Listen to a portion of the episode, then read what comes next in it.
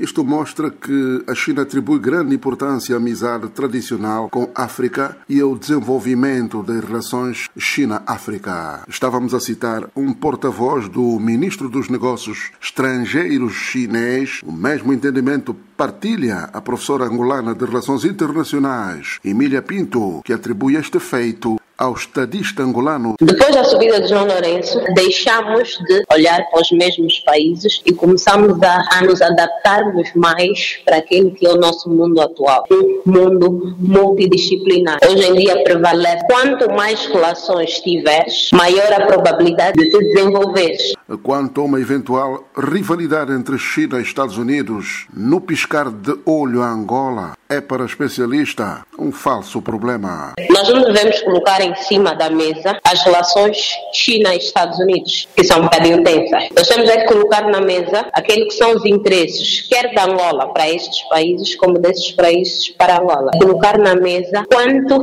estas relações serão benéficas para os programas que se pretendem ser implementados em Angola. Quem tem opinião contrária é Osvaldo Caolo, outro especialista em relações internacionais, concretamente versado em questões africanas. Caolo escreveu sobre a matéria na obra A Realidade da Selva Humana. Está faltando uma peça para ser um quadrado. É Rússia, Estados Unidos, China e Angola. Não se ganha nada. Isso as pessoas podem ler no livro A Realidade da Selva Humana de Osvaldo Caolo, onde eu chamo isto Angola como filme da prostituta. É uma continuidade da escravidão escravidão. Os líderes africanos vão se joelhar, vão ser humilhados. Ele não tem lado. O importante para ele é a micha, a linguagem popular aqui. São os serviçais, como são os donos da terra. Tudo tem que passar com a assinatura dele. Os Estados Unidos fica com 20 por 20, você China fica com mais é um terreno para te dar, fica com 15 por 15. É assim que estamos a vender a soberania desse território.